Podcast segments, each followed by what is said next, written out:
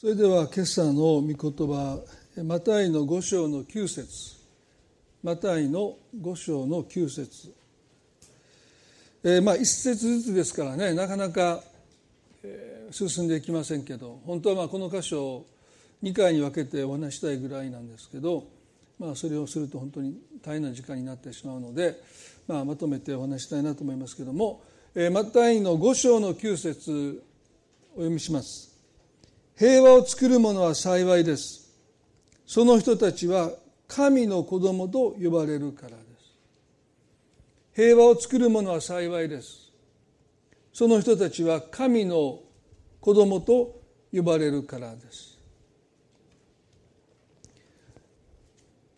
ここでイエス様は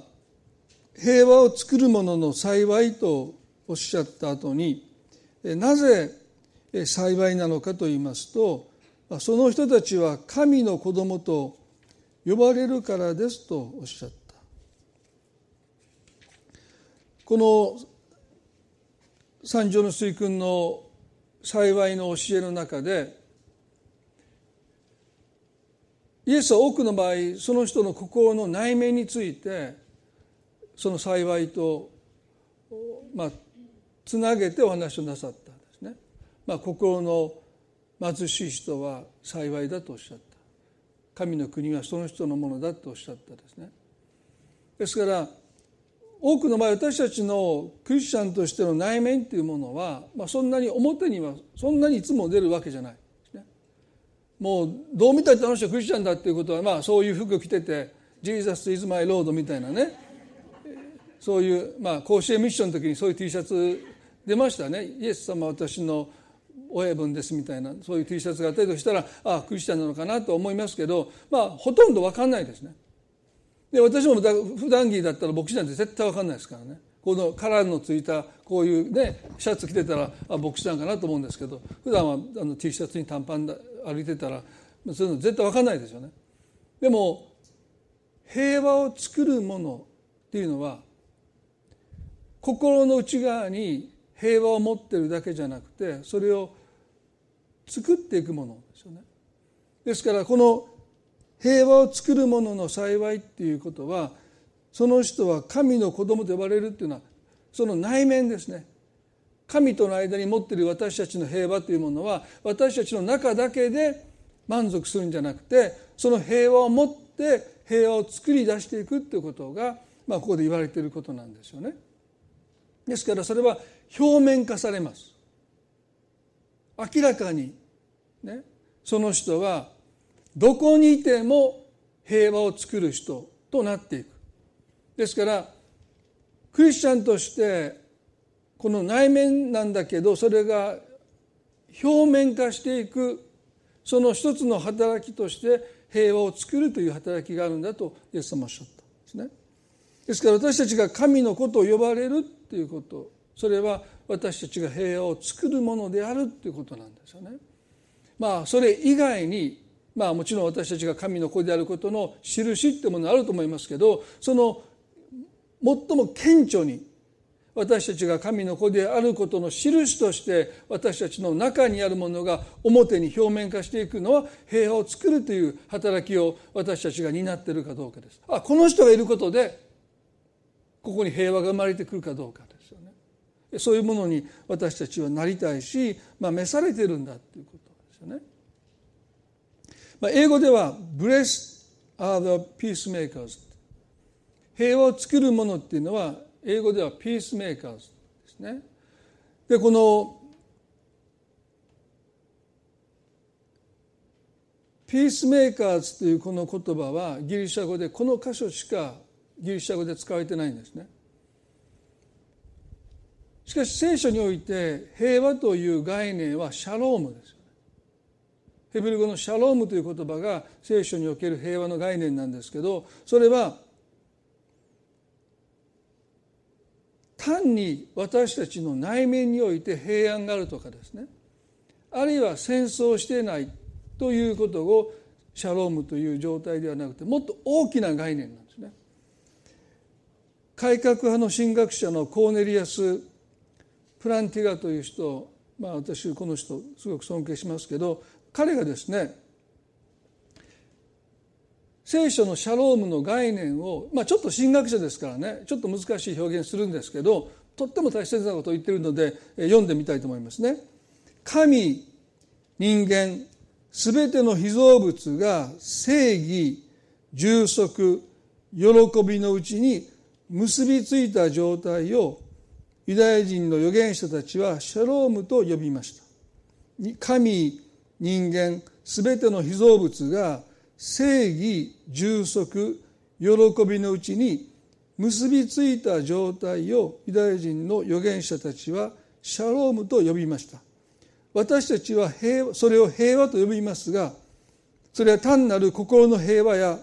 敵同士の停戦をはるかに超える意味を持っています聖書におけるシャロームは普遍的な繁栄全体性喜びを意味します。ここでこのコーネリアス・プランティガという人はこのシャロームというこの平和という概念は神と人間と全ての非常物が調和している状態のことを言う。だから国と国とがまあ争ってないということも平和なんですけど、まあ、シャロムというのはですねもっと大きな概念です。ね、そして最も大切なことは神との平和がその土台にあるということです。もっと言えば神との平和を持っていない人はある意味で疑似的な平和を持っているに過ぎないということです。シャロームという聖書が教えるところの平和ではない。あの人と仲良くやってるあの国々とまあ和平を結んでるってこともたっということですけどそれはシャロームの概念とは少し異なります神との平和というものがなければそれが聖書の言うところの平和ではありませんですから私たちがまず平和を作るものになるというこの働きに私たちが召されているその働きに応答していくためにはこの神との平和というものをしっかりと理解し受け止めていかなければならないんだろうと思います。まあ、ある人はね別に私は神様と喧嘩しているつもりもないし争っているつもりもないしまあどっちかというと別に関心がない。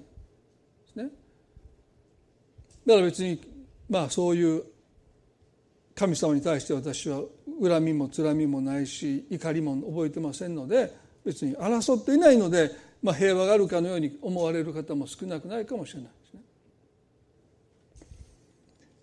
まあ、この国はいくつかの国と国交を断絶してますけども、まあ、それは私たち個人的な問題とは関係ないですよね。私は別に喧嘩したこともないしその国の人が嫌いでもわけでもないしだからパスポート持って入国しようと思っても入国できませんよね。国交を断絶してますからね。でそれはまさに神様と私たちとの関係もそうですよね。アダムとエバが神に反逆したその結果として罪が入ってきた。でその罪は神と私たちとの関係を断絶させましたよね。ですからある意味で国交を断絶しているかのようです。その国に生まれて日本人のパスポートを持っていたらなおさらその国には入っていけない。別に私たちが喧嘩したわけでもないし争いをしたわけではないんだけども。過去の外交上の問題が国交断絶を生んでしまっているならば私たちが何を言おうとですね敵意がないと言おうとですね、まあ、その国に入ることもできないということは皆さんもご存知だと思いますよね。まあ、そういう意味では神との平和というものも別に個々人が神様に対して別に恨みもないし争ってるつもりもないって言ったとしてもですねアダムとエバが罪を犯した結果として神との関係が断絶しているっていうこの状態は今日まで変わることがないっていうだから聖書はローマの3の10で義人はいない一人もいないと書いてますでこれは正しい人がいないというんじゃなくて神様と正しい関係を持っている人はいない。すなわち神様との間に平和を持っている人はいない一人もいないんだっていうんですよ。ね。まあ、これが罪ある人間と神様との厳粛な関係なんですよね。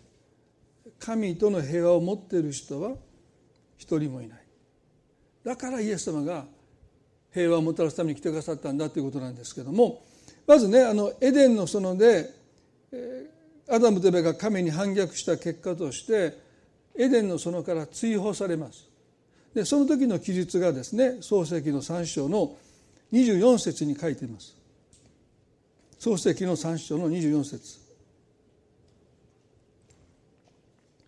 こうして神は人を追放し命の木への道を守るためにケルビムと輪を描いて回る炎の剣をエデンの園の東に置かれた、まあ、昔あのジェームス・ディーンの映画で「エデンの東」という映画ありましたね、まあ、ここから撮られてますけど、まあ、エデンの真ん中に命の木があってそこに至る道に神様はアダムとエバを追放した後にケルビムと、まあ、そこを守る、ね、ものとここで輪を描いて回る炎の剣を置かれた、まあ、輪を描いて炎の剣がぐるぐる回ってるわけですよね。でそれは何かというと神の敵意のシンボルです。罪の結果人はエデンの園に無断で立ち入ることはできなくなった。そこには神の敵意というものが置かれたということの一つの比喩的な表現ですよね。そして神の敵意と聞きますと攻撃性があるかのように感じますね。例えば人が皆さんに敵意を持ったら何か非常に攻撃的に皆さんを危害を加えようとするそれが敵意なんですけどここでいう敵意とはまあ例えば国の施設に人が無断で立ち入れないように、まあ、フェンスがしてあってその上に、まあ、鉄条網のようなですね。あのトゲのついた針金のものがこう張り巡らされているのはですね、まあ、勝手にその施設に人が立ち入らないために、まあ、そういうものが、まあ、私たちのマンションでもそうですよね。マンションに引っ越した時にその塔があって上から乗り越えれそうなところにこういうトゲのようなものがしてあるんですね。だからまあそれは誰かを傷つけるっていう意図がそこにあるんじゃなくて不法侵入する者に対してまあそれを妨げてるという意図があるから攻撃性は全くないんですね。ですから私たちだって鉄条網を乗り越えようとさえしなければですね、まあ、それで傷つくことがないわけなんです。だから神の敵っていうのは別に私たちを傷つけようとしてそこにあるんじゃなくて人が不当に神の命の木の実を取って食べる。すなわち罪という問題をないがしろにしてちゃんと償うということをしないで救いに預かろうとするその試みに対して神様がノーとおっしゃってる。それはできないよということを神様が意思の表示としてそこに適をかれた。ですからまあ別に私たちはそのことに対して何か危害を加えられるんじゃないかという恐れを抱く人は全くないただ罪というものをないがしろにして神の祝福に預かろうとするその浅はかな愚かな心に対して神様はノーだっておっしゃってるに過ぎないんだということをまず受け止めたいですね。でもそこに輪を描いて回る炎の剣が置かれたということは私たちの方からそこにはもう行けないってことです。入っていけない。立ち入り禁止って書いてるわけですから、ね、預言者イザヤはイザヤの9の6で救い主をこのように語りました。一人の緑子が私たちのために生まれる。一人の男の子が私たちに与えられる。主権はその肩にありその名は不思議な助言者力ある者永遠の父平和の君と呼ばれるとおっしゃったイザヤは救い主は平和の君と呼ばれるっておっしゃった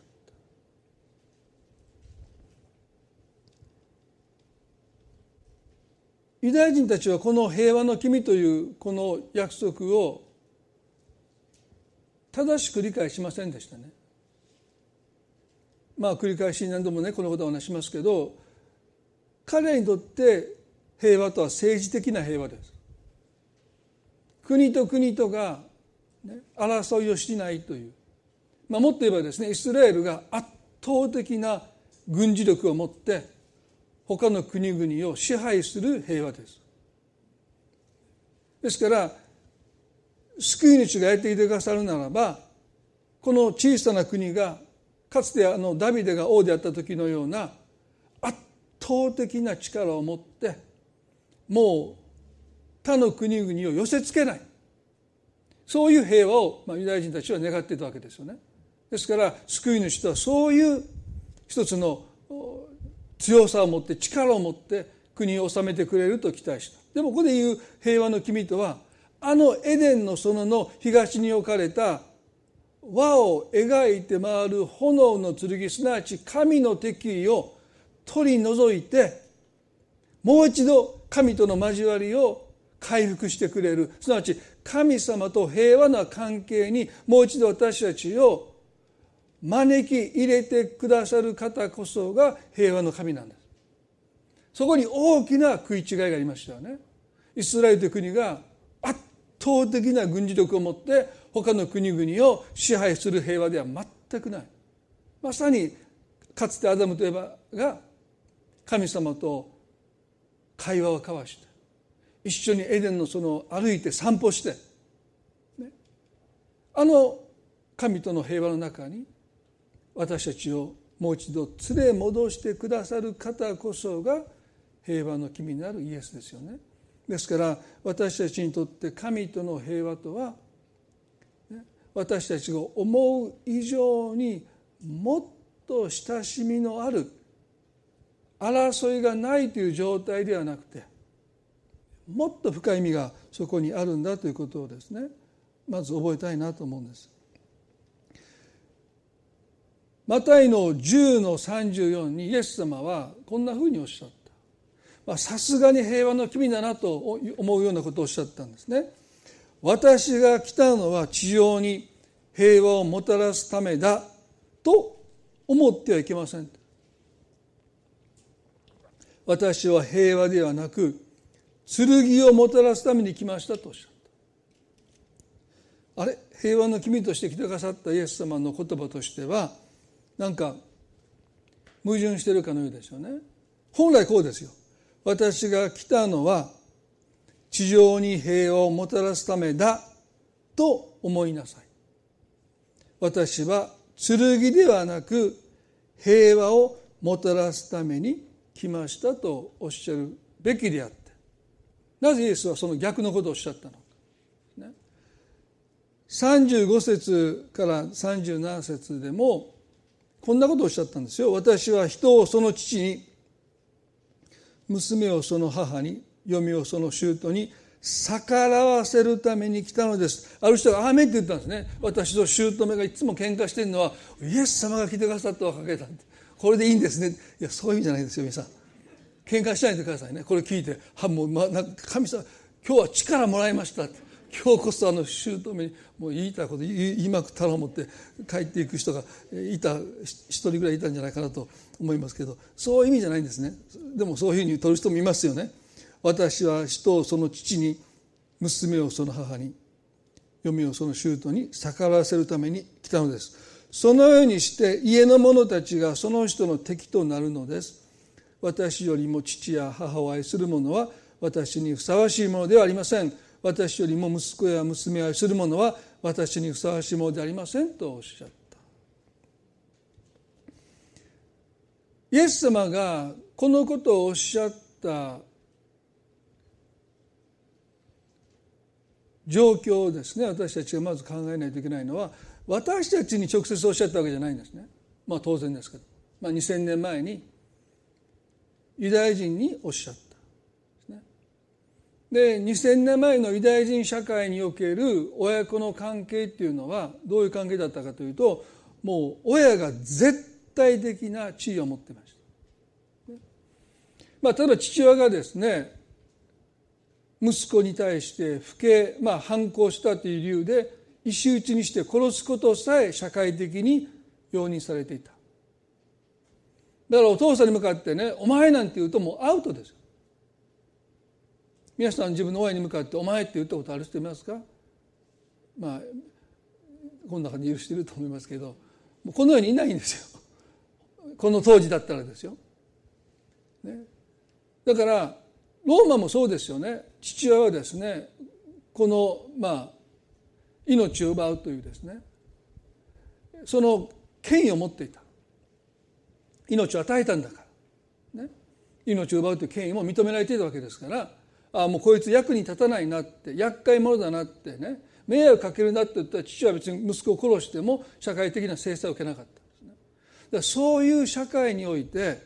親の権利はもう絶対対的です。だから反抗なんかできないし口答えなんかできない。でそういう社会の中にあってイエスはこのことをおっしゃった。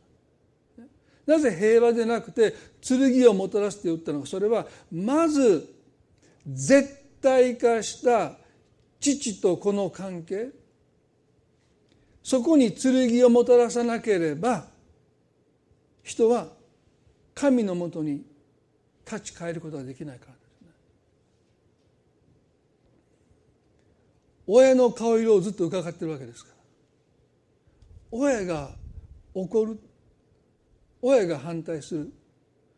もうそしたらイエスについていくなんていうのはありえないんです。一神教でしょ。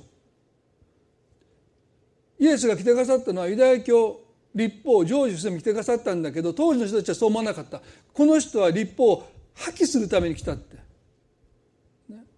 そんなのもういらないって。私を信じなさいってこんこれはもう彼にとってはもう立法への冒涜ですからね。ですからイエスが来てくださったのは立法を成就するためだったんだけど多くの人はそう思わなかったのでイエスに従うということはユダヤ教を捨てるということ。すなわちユダヤ人になることを捨てるということ。すなわち家族を捨てるということですよ。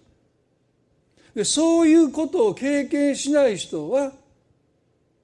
神との平和に入ることができないって言ってました親子関係が絶対的な人は必ず神様との関係をないがしろにしますよね。そこに私は剣をもたらすために来たんだ本来親子関係はそういう関係であってはならない。親は子供を殺してはならないですよ。神が命を与えたのか親が命を与えたわけじゃないんだから。ね。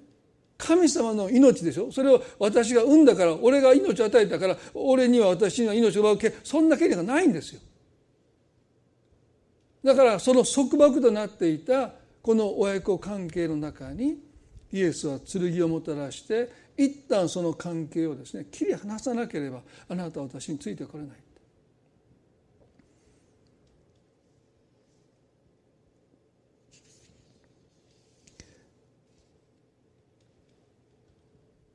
神との平和を私たちが経験するためには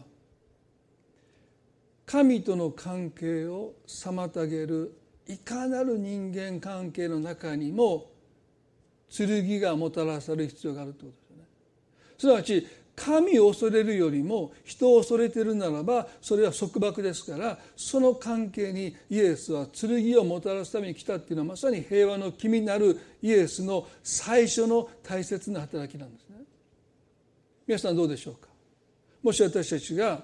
本当に神様との平和を持ちたいと願うならば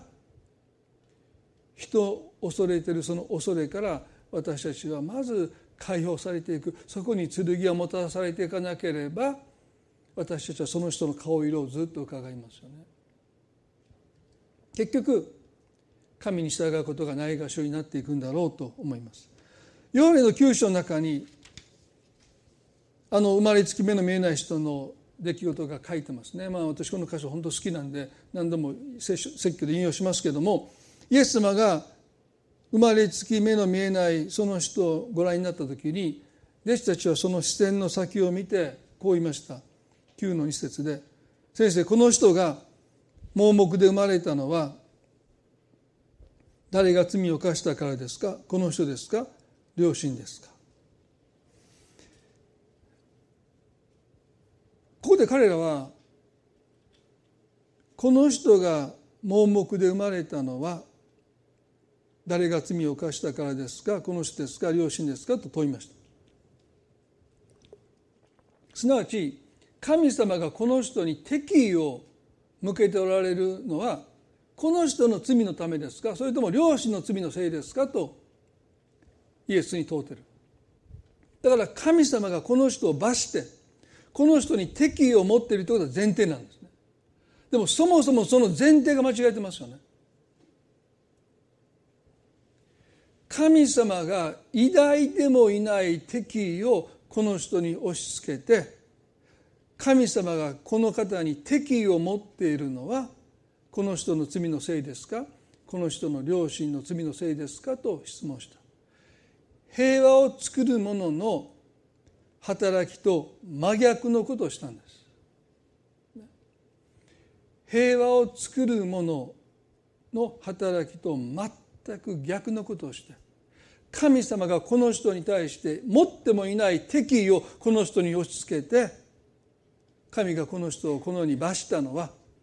この人が罪を犯したからですか良心ですかと問うてる。皆さんこれは平和を作る者の働きの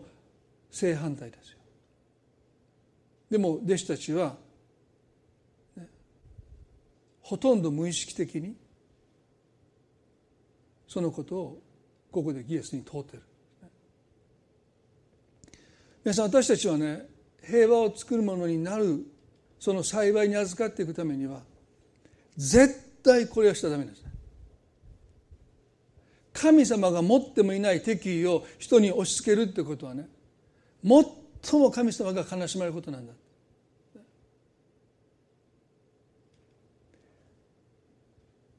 例えばあなた祈ってなかったから違うの？って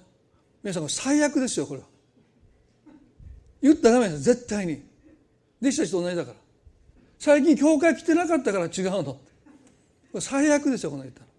平和を作るの。神の敵を生んでるわけですから。ああなんかちょっとそうや思ってたみたい。最近あなたの信仰がちょっとあれやから弱ってたから違うの？だからそんなことになったん違うの？もう皆さん絶対口にしちゃダメです弟子たちはね。神様が持ってもいない敵意をその人に押し付けてることになるんですよそれはね。平和を壊すものです振り返ってみて皆さんは部屋を壊したことありますか神様はその人に敵意を持っておられないのにあたかも神が敵意を持っておられてその人の信仰の足りなさゆえに例えば祈ってなかった教会に来てなかった何かしてなかったことのゆえに神様はそのことを許されたんだということをもし私たちがその人に伝えてしまうならばそれは平和を壊すものとして神様が持っていてくださる平和を私たちが壊していることになるんだということをね私たちは厳粛に受け止めないといけないそれはこの後イエスさんこうおっしゃったからですよね。9の3で「この人が罪を犯したのでもない」とおっしゃったこれはねこの人が一度も罪を犯したことがないってことを言ってるんじゃないんですよ。この人が生まれつき目が見えないというこの苦しみを負って生まれてきたのはこの人が罪を犯したからではないそこに何の関係もないとおっしゃった私たちは罪を犯しますよね。でこの人だって別に生まれつき目が見えなくて生まれてきて暴言を吐いたでしょう。なんでこんなふうに産んだんだって親にもしかしたら言ったかも分かんない。だからいろんな罪を彼も犯してきたんだけどイエスがはっきりおっしゃったことはこの人が抱えているこの苦しみと彼の罪とは何の関係もないとおっしゃる皆さんそう私たちはね断言できるでしょうかね。難しいですよね。どっかでやっぱり関係あるんじゃないかと思っちゃう。まず私たちはね平和を作るものになるためには神様と私たちとの間にある平和、ね、すなわち今この苦しみを私が経験しているのは私に何か足りないことがあって神様を怒らせたり信仰が足りないからじゃないかというふうな解釈を自らにしてしまうならば私たちは神様が平和の思いを持っていてくださるのに私たちは自らの手でその平和を壊していることになるんだ関連づけるっていうことはそういうことなんですもちろん聖書の中にはね種まきの刈り取りの法則があります。まあ私も何週間か前に皆さんにもお話しましたけど健康診断に引っかかって医療的なまあ治療は必要ないとまあ政府なんですねそれはね。でも健康栄養士まあそういう指導士の要指導に当たったのでまあ一つはおなお腹の周りが2センチ指導ギリギリよりも大きかったで私もその日までに減らしました、ね、もうだからもう指導を受けなくていいんだけど。もう一つまあちょっと血圧が高かったっていうのがあって、まあ、2つ引っかかったんでまあ来なさいって言われて日も決められていきましたよね。でそこで何食べてますかってもう全部野菜で。ああもう野菜がもうもう決定的に少ないです。野菜ってあれ草ですよそんなこと言うんだったらジュースで飲みなさいでも今僕トマトジュース毎日飲んでます。ね、で私その時その栄養士の方にこんなこと言いましたよね。いや恵み、ね、別に神様は私が暴飲暴食しようが野菜を全く食べなくて健康にしてくださるはずだって、ね、もうクリスチャンなんだから。もう何を食べたって健康。血圧も上がらない、ね、内臓脂肪も増えない。でそんなことは言えないです。やっぱりそこには刈り取りの原則がありますよ。野菜食べてなかったからまあいろんなアンバランスな生活食生活があるわけですから、まあ、注意されてもう反省します。分かりました。確かにそうですね。ともうおっしゃる通りあの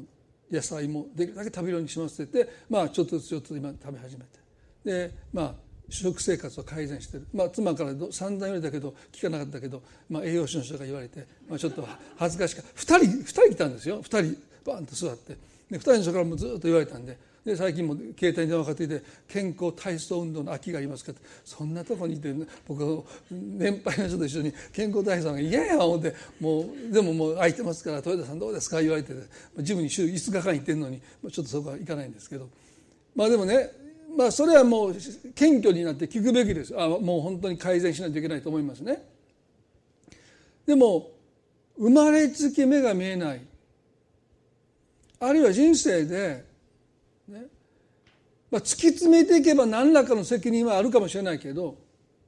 それと結び合わせてあなたがこうしなかったからこんなことがなったんだということを私たちがもし神様の身思いを知らずにね因果応報的にこの弟子たちがしたようにその人の苦しみとその人の罪を安易に結びつけるということは平和を壊すことになるんだということはやっぱり厳粛に心に受け止めておくべきじゃないでしょうかね。たとえもしかしたら何らかの関連があったとしてもですよ。それは神の神秘の中にあるのでね。苦しみというもの、まあ、今回も先週グレープケアというのをしましたけどでクリスチャンじゃない方も来てくださってまあ大切な家族を失っていく時にね。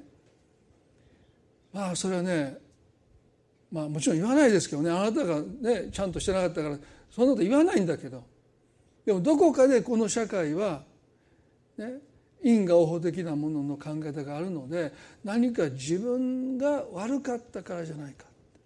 絶対そんなことないですよ。もう大切な家族が命を落としていくなんてことはね神の神秘の中で隠されていることなので私たちがねそのことに対して関連づけたことを言うってことはね絶対控えるべきだと思いますよね。まあ、今回の政治家の方が命を落としたことも天罰だっていう人いるんですよね。そんなことありえないですね。そんなこと私たちは言うべきじゃないですよ。あのような理不尽な苦しみは神の神秘の中で扱われるべきであってその人が何かをしたからそうなったんだということを絶対私たち言うべきじゃないですよね。それはまさに生まれつき目の見えないこの人がこんな苦しみを負っているのはこの人の罪ですか両親のせいですかと弟子たちが言った時にイエスははっきりとこの人が罪を犯したのではないって言ってくださったことは大きな慰めでしょうね初めて聞いたと思うんですねそんなこと言ってくださったのは。で平和を作る者の働きとしてこのイエスの言葉は非常に大切ですよ。自分を責めて神が私を罰だと、ね、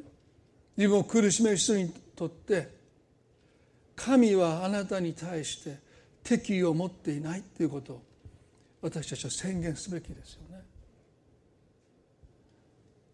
皆さん神との平和とはですね神様が私たちに対して裁きの思いを持っていないということが平和の意味じゃないんです。シャロームの意味はもっと大きな意味だと言いましたよね。それは神が私たちに好意あるいは善意しか持っていないということが平和なんですですから神様と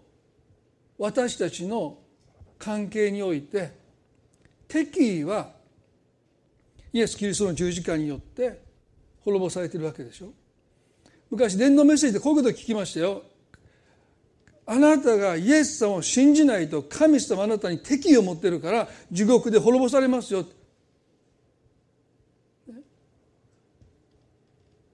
もしかして今日の帰り何が起こるかわからないのでもう信じないとやばいですよみたいなね。脅しですよ。これ福音じゃないんですよ。神様は善意と好意しか持ってないんです。ただ受け取るか受け取れないかの問題です。あなたが信じたから神様が敵意を善意に変えてくださるんじゃないんですよ。もうイエス・キリストが神の敵意を滅ぼしてくださったので神は全ての人に対して好意と善意しか持ってない。皆さん殺さいの1の20皆さんちょっと読んでみたいですよね。殺さいの1の20皆さんちょっと見てください。このことがですねとっても大切ですよね。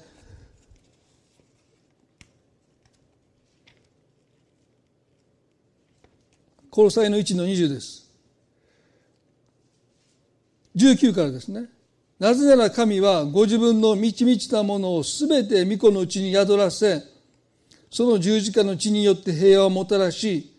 御子によって御子のために万物を和解させることすなわち地にあるものも天にあるものも御子によって和解させることをよしとしてくださったからです。あなた方もかつては神から離れ敵意を抱き悪い行いの中にありましたが今は神が御子の御子の肉の体においてその死によってあなた方をご自分と和解させてくださいました。あなた方を聖なるもの傷のないものを責められるところないものとして見舞いに立たせるためですと言いました。皆さんね神が敵意を持っていてそしてあなたがイエス様を信じたらその敵意を好意に善意に変えてくださるってことじゃなくてイエス様が万物と神と和解させてくださったので神の平和を受け入れなさいっていうのがメッセージですよ。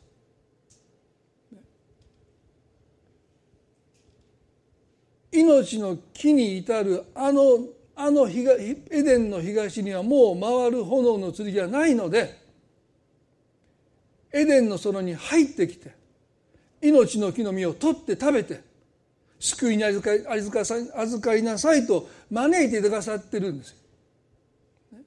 でも入ってこなければやっぱりそれは命に預かることはならないんですよね。でも神様が今も敵意を持って信じないと滅ぼそうとして罪人をご覧になってるっていうのは本来のイエス様の人々との会話を聞いていたら全くそんなことじゃないです。このヨハネの九章の一節の中で生まれつき目の見えなかった人に対してねイエスは何とおっしゃったのか。この人が罪を犯したのではなく両親でもありません。この人に神の技が現れるためですとおっしゃった。この人はねイエス様は誰かよく分かってないんですよ。皆さんこのヨハネの九章読んでみてくださいね。最後にイエス様を信じるって言うんですけどそれまではイエスのことについて聞いたこともほとんどなかった。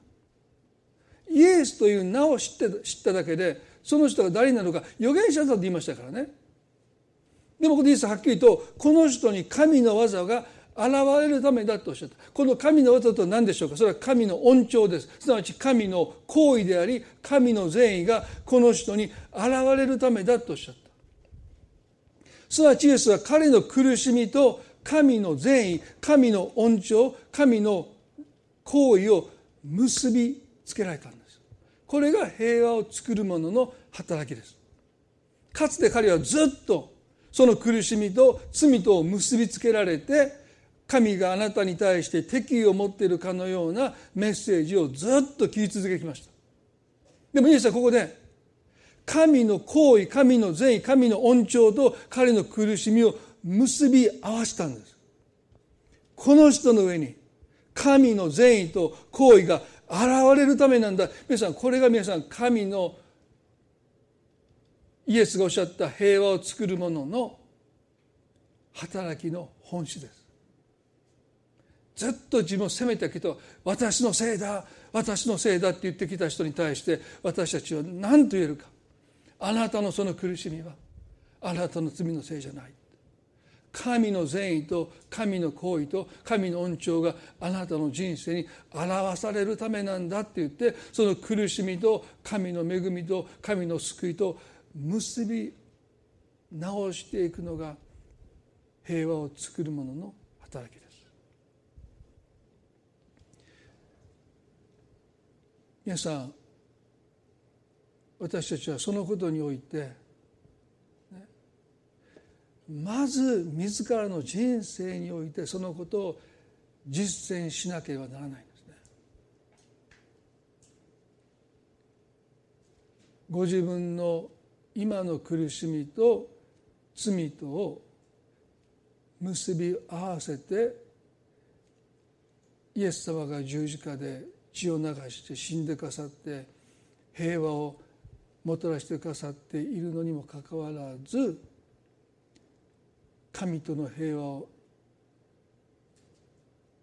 抱けないで神がどこかで私をまだ責めておられるんじゃないか。神の敵意を自らに押し付けてはいませんか。私はねここでね罪に対していい加減な態度をとっていいっていう意味じゃないんですよ。そういうことじゃない。私たちは罪を犯すならば悔い改めるべきですよね。でも悔い改めた後神様があらん限りの祝福をあなたに注ぎたいと待っていてくださるというその神様との間に平和を持っているかどうか。皆さん彼はねこの後イエス様は何をなさったかというとヨハネの9の6でイエスはこう言ってから地面に唾をしてその唾で泥を作らせた。そしてその泥を泥を彼の目に塗って行って白アム訳すと使わされたものの池で洗いなさいと言われた。そこで彼は行って洗った。すると見えるようになり帰っていった。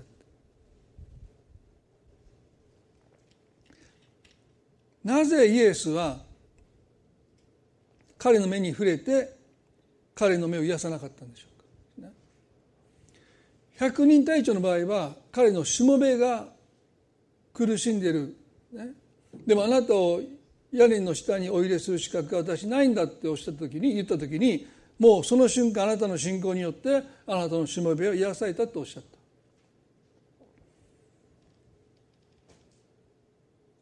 ベステルの池の横で38年間横たわった人にはね徳を取り上げて歩きなさいとおっしゃった。なぜ彼にはわざわざ唾を吐いてその唾で泥を作ってそして彼の目にその泥を塗ってですねそして白浜の池まで歩いて行ってまあもちろん自分で行けないので誰かに手を引いてもらってそこまで行ってその池でその泥を洗うことをイエスがわざわざおっしゃったのか。この安息日だったわけですけども安息日には洗うという行為は仕事とみなされたので家の中で何か洗うのはいいんだけど家の外で何か洗うというのはそれ仕事とみなされたのに禁じられてたわけですよね。であえてその安息日に仕事とみなされてしてはならないと言われたことをあえて破る、目に泥を塗られてそれを白髪の毛で洗いなさいっておっしゃった。で神のなさることには無駄なことはないのでちゃんと意味があるわけでしょ。もし彼がその場で癒されたら彼は大喜びしたでしょうね。目が癒されたっていうことは彼にとってはですね本当に喜びだったと思います。でも神との平和に生きることができたかどうかっていうことを考えるとまた彼は何かの苦しみを経験するならば自分の罪とその苦しみを結び合わせて神が私に対して敵意を怒りを持っておられるっていうふうに感じて神との平和を失ったのかもしれない。皆さんねあなたの目が見えないのはあなたの罪かあなたの両親の罪だって言われ続けてきた彼にとって目が見えないというこの苦しみは神の刑罰そのものですよねそれは隠したいんですよ皆さん私たちの人生にもどこかでこれはもしかしたら私の罪か、まあ、あんまりまあ私たちは両親の罪と結び合わせないんだから、まあ、私の罪私の足りなさ私の不従順でこの苦しみを招いたんだというふうに思える痛みを抱えてる。それは私個人の問題か家族の問題なのかそれはよく分からないですけど、まあ、時にはですねもう神様に祝福されてもう家族がみんなもう健康でね、もう素晴らしい、えー、まあ、働きをしてそしてもう愛し合って、ね、もうもう争いもないもう幸せもう家族が時々フェイスブックとかで紹介されますね。もうなんかもうこんな家族がいるんかいうぐらい家族写真。ねもう幸せそうなもうどこに出しても恥ずかしくない。でそういう人もいる確かにいると思うんですね。でもある人はねもしかしたらどこかで痛みになってる。もうあんまりこう話したくない。ちょっとそっとしておいてほしい。それはどこかで私たちはやっぱり自分の罪自分の信仰の足りなさっていうものが招いたんじゃないか、ね、そういう責めを覚えてる、ね、だから彼にとっては目が開かないあの目は彼の恥の痛みでした。神が私を罰している。神が私を拒絶なさった。神が私を打たれたということのシンボル。だから彼はねおそらく物乞いする時にその目が人々に見られたくないのでおそらくね地面に顔を伏せて物乞いしてたと思うんです。想像私想像ですけどもね。多くのクリスチャンはさあこれが私の人生ですって私は神様に祝福されてるでしょって言ってね、その人生をさらけ出すことがなかなかできない。どこかでやっぱり痛みを覚えてそれを隠していたい。触れられたくないというものをどこかで持ってる、でそういうものを抱えていると神との平和の中に生きるということは非常に難しいんですよね。どこかで神の敵神の怒りっていうものが私に向けられてる。それがこの証拠だってこの問題がいつまでたっても解決しないのは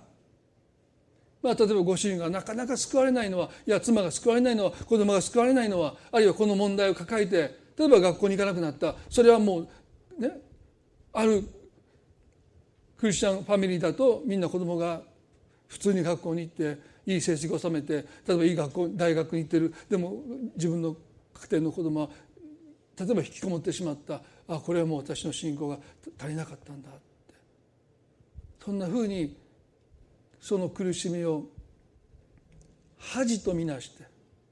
抱え込んでクリスチャン生活を送っている人は少なくないと思う。彼はその典型です。極みですよね。ずっとあなたの罪だあるいは両親の罪だって言われ続けてきた。その目が開かない目を人に見られたくないので彼は多分顔を伏せていた。そのことをイエスはご覧になってその目にわざわざ泥を塗ってね。手を引かれてシロアムの池まで歩いていく時に人々は多分嘲笑ったでしょうね。あいつ見てみろって。何してんだってあんなね神に罰せられた神に打たれたあの目を泥で隠したってねバカじゃないかってそんなふうに言われてたかもしれない。でもイエス様はそのプロセスを通して彼に伝えたかったメッセージは単に彼の目を開い瞬間的に開くことでは伝わらなかったメッセージはねあなたの見えない目その苦しみとあなたの罪とは何の関係もないよ私はあなたに対して怒ってもいないしいやそれどころかあなたを愛してるし、ね、私が救い主であることを生まれつき目の見えない人の目が開かれたというこのあなたによってあなたの証言によって私が救い主であることを公にあなたにしてもらうためにあなたにその苦しみを担ってきてもらったんだから。私はあなたのことを逆にですよ。誇りに思うよあなたのことを恥じてなんかいないで皆さん彼こそがキリストがイエスが救い主であることのもう決定的な証人になるわけでしょ。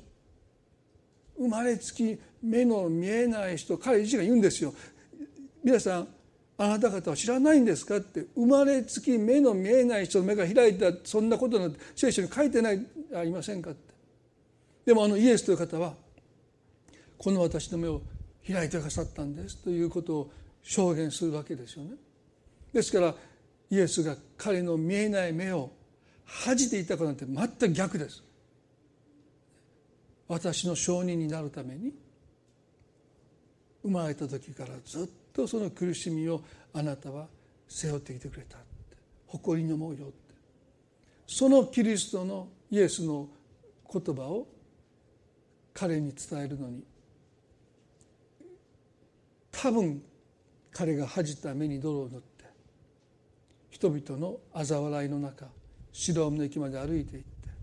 その中でもう人々の声が聞こえなくなってイエス様の声が彼の心の中で響いたんでしょう。ですからもしね白の池で泥を洗い流しても彼の目が見えなかったらどうでしょうか？何してんだあいつってそんなねマジックというか魔術みたいなことをして癒されるはずがないって言ってあざけ笑われたとしても彼の内面は癒されたと私は思うんです。まあこれは私の憶測ですけどね。だから目を洗いました水がもう洗ったけど目が見えませんでしたでも次彼が物乞いする時ね顔を伏せないで見えないけど気配でね「おいそこの兄ちゃん」恵めてね施しをしろと勝手に通り過ぎるなって多分言えるようになったと私個人的にそんなこと書いてないから皆さんね牧師が言ってたって言わないでくださいよ。目が見えないことが恥ずかしくなくなった神の裁きだと彼がもうそこから解放されたならば彼はもしかしたら顔を上げて道行く人に大声で施しせよって、ね、通り過ぎんなよって。ここに困ってる人がいるんやと、ね、もう生まれつき目が見えなくて働けないからお前たちの義務やぞって。ちゃんと施して私を養えっていうことを平気で堂々と言える人に私になったと思うんですね。もう本当に心から思います。もし目が開かれなかったらね。でも幸いに水で洗い流した時に彼の目が見えるようになった。もちろん肉体的に目が見えるようになっただけじゃなくて彼は神との平和をその経験を通していただいたんだでこれがイエス様が彼に与えたかったシャロームです。ね、皆さん私たちはこの生まれつき目の見えない人とイエスのやり取りをまあお時間がある時にねぜひゆっくり読み返しながら思い巡らしていただきたいんですけど平和を作るものとはまさにここでイエス様がなさったことなんだろう。私たちには彼の目を癒す力はありません。でも彼の恥を取り去る働きは私たちに多分託されてるんじゃないでしょうか。そのためにはあなた自身が神様の敵意を感じたり神の怒りを感じて恥ずかしく思い隠しているもの神様が私を祝福してくださっていると堂々と言えない痛みを恥をもしかして抱えて歩んでられるとするならばその痛みからその恥からイエス様あなたを解放したいと願っていると思うんです。罪に対して私たちは、ね、開き直るってこととは全く別の問題。別の次元です。でも神様が私を愛してやまない。イエス様が万物をご自身と和解した神と和解させてくださった。その中に私も含まれていることを私たちが本当にクリスチャンとして信じるならばですね神様は私を大いに祝福してくださってるんだって胸を張って言える私たちにまずなっていかなければ苦しむ他の人を見てねその苦しみの中に神の敵意ではなくて神の行為と神の善意があることを確信して自分を責めて自分を許さない人に対して神様あなたに対して敵意なんて持っていないですよ。神はあなたに対して善意しかない行為しかないということをね心から信じて告白できる人にもし私たちがなっていくならばその人の中にシャロームイエス様が十字架で勝ち取ってくださった平和が訪れてくるんだろうと思います。でもその前にまず私たちはこのシャロームを私たち自身が神との間にいただいていかなければならないか。今日あなたが泥を塗られて洗い流すことを命じられている痛みはないでしょうか。恥はないでしょうか。神様それをまずあなたに触れたい。それを洗い流して神様あなたに対していかなる敵意も裁きの思いも持っていないことをあなたに知ってほしいと願っておられるとそう信じます。一言祈りたいと思います。どうぞ目を閉じてくださって。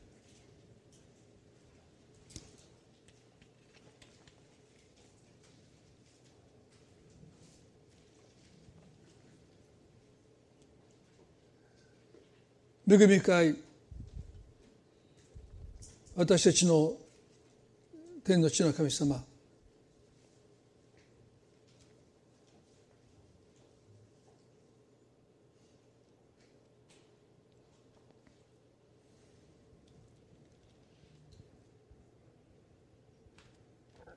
どうか私たちを平和を作るものにしてください。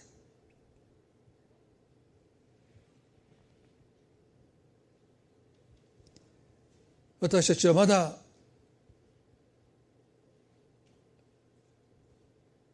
苦しみを困難を経験するときに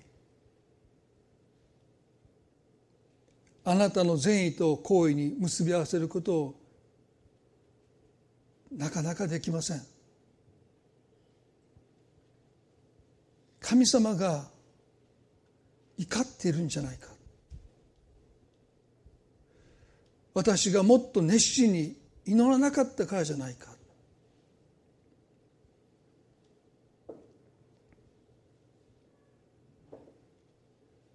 神様の平和を私たちは壊すものになってしまいます。神が抱いてない敵意を自らに押し付けてしまっているかもしれない。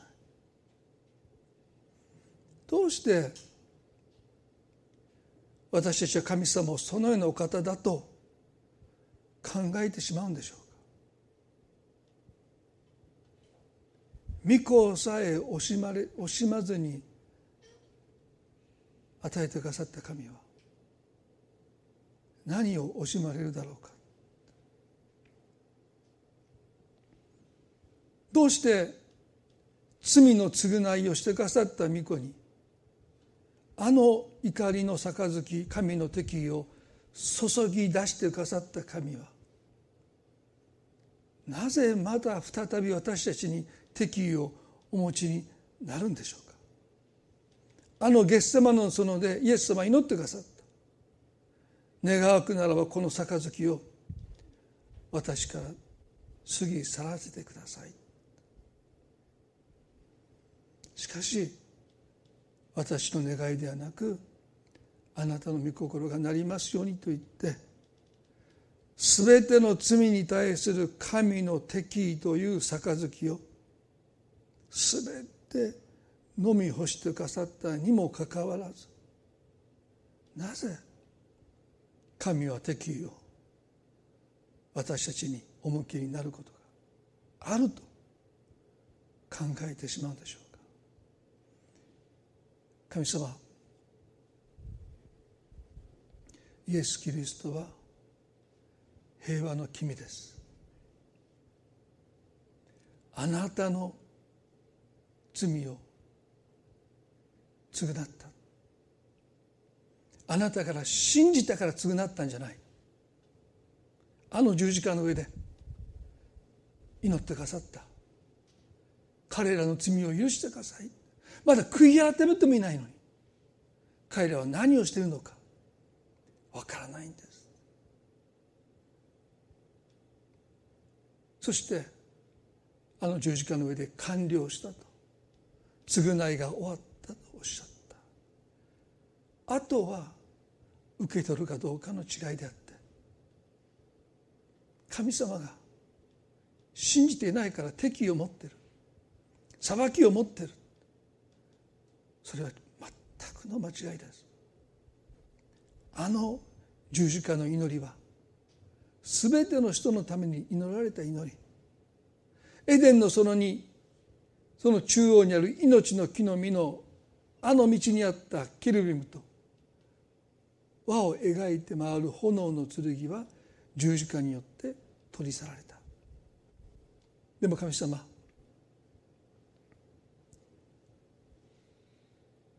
私が道だとイエス様おっしゃってくださったけど多くの人はその道に歩もうとしません。神に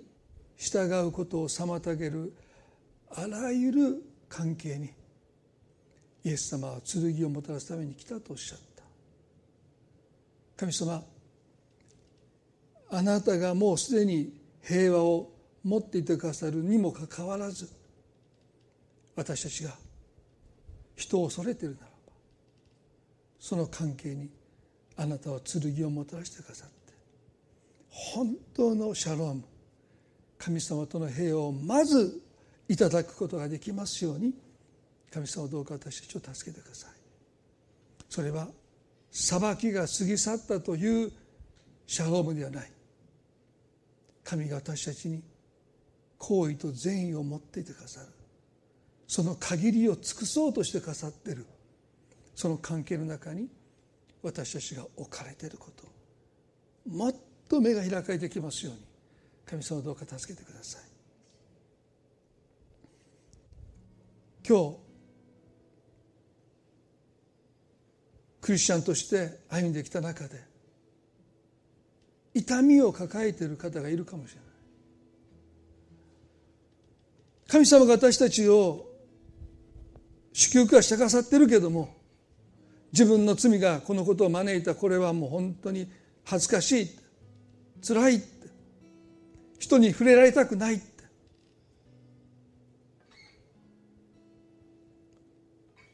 神様あなたはあなたその恥の思いからあなたを解放したいと願っておられると信じます。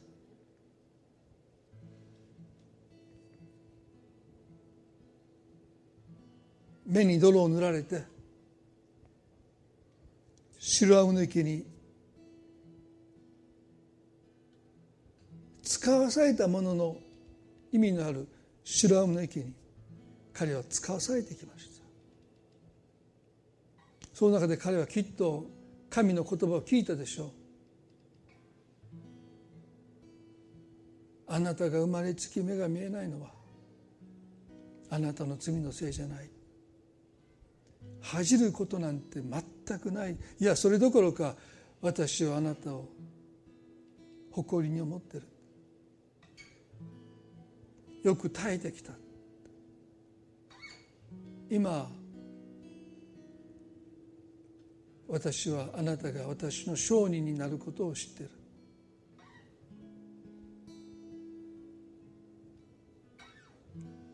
あなたの恵みは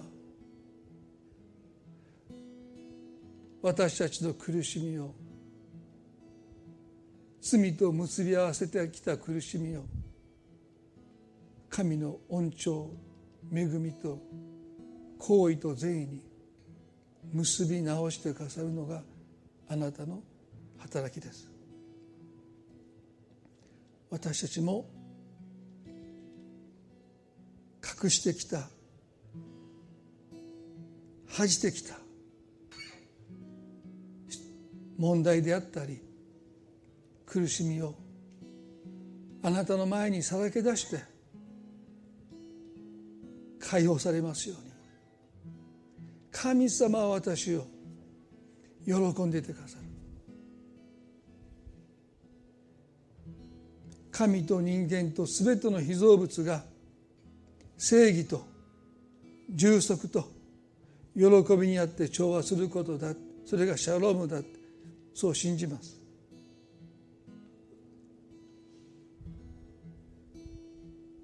恥の思い痛みの思いとその泥をあなたが洗い流してくださるように祈ります。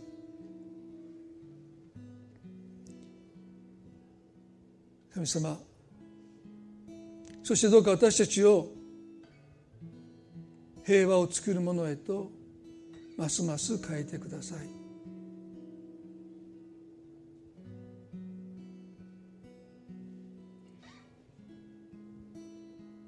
私たちはどれだけ平和を壊すものであったのか。本当に心から悔い改めて私を平和を作るものにしてくださいと祈りたいと思います。神様この礼拝を感謝します。一人一人覚えてくださりそのご家族の上にあなたの祝福が等しく注がれますように感謝を持って愛する主イエスキリストの皆によってこの祈りを見舞いにお捧げいたします。アーメン。それではご一緒に賛美を捧げていきたいと思います。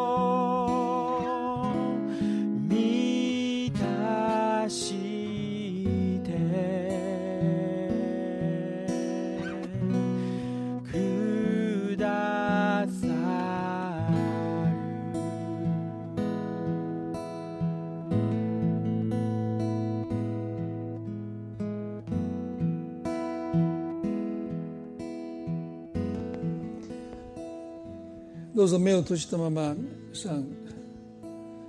私たちの神は平和の神ですよね。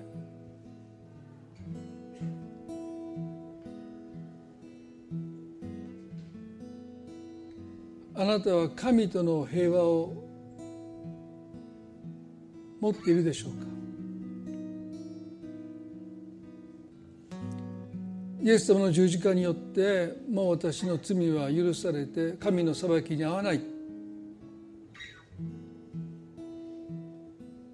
それはシャローム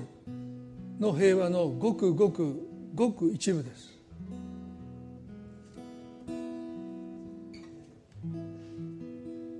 もしそれが平和だと思っているならば私たちは伝道は熱心にできるかもしれない。あなたイエス様を信じないと天国行けませんよって。でも平和を作る者は神との間にシャロームを持っている者は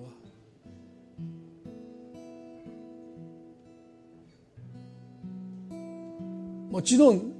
福音を伝えます。伝道します。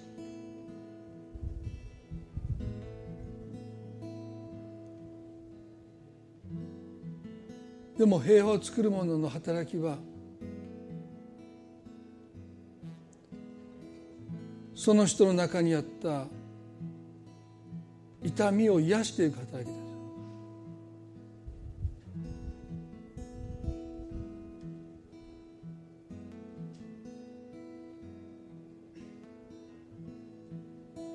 どうか因果応報的な考えが多くの苦しみ多くの人々を苦しめて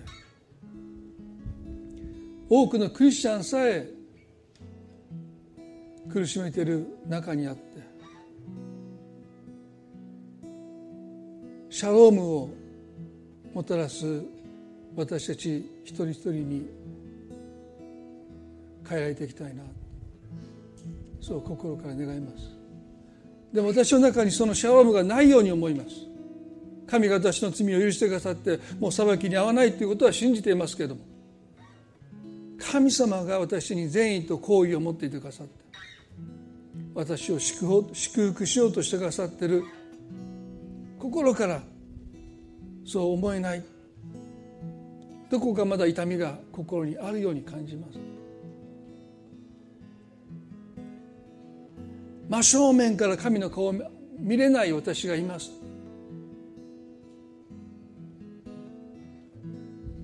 今日その恥の思いを神様が完全に私たちの心から洗い流してくださるように祈りたいんですね。もしあなたが今そういう葛藤を覚えておられるならば心の中で一緒に祈っていただきたいです。イエス様あなたが癒されたあの生まれつき目の見えない人は開かない目を隠して生きてきた。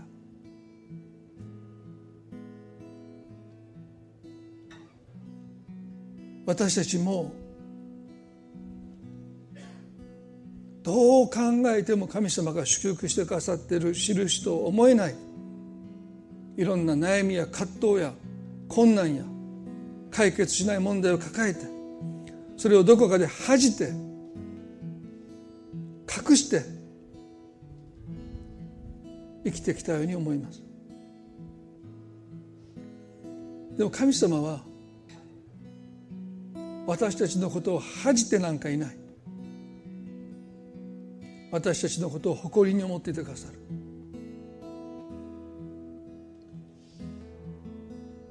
どうかあなたが一人一人の中にある恥の痛みを洗い流してくださった。神様は私の味方ですと。いつも味方してくださっていますと。どんな状況の中にあっても胸を張れる神のことをしてくださるように祈ります。神のことは胸を張って神様は私の味方ですと。祝福されていると思える時も試練の中にいる時もそう言える人のことだと思います。私たちはイエス・キリストを信じるその信仰によって神のことされていることをもう一度覚える。神との平和をいただいていることをもう一度覚えて神様どうかその恥の痛みを私たちの魂から心から洗い流してくださるように祈ります。主がそのことを今してくださっていると信じます。その痛みから解放してくださることを信じます。愛する私たちの主イエス・キリストの皆によって祝福を祈ります。アーメン。それでは第二の礼拝これで終わりたいと思います。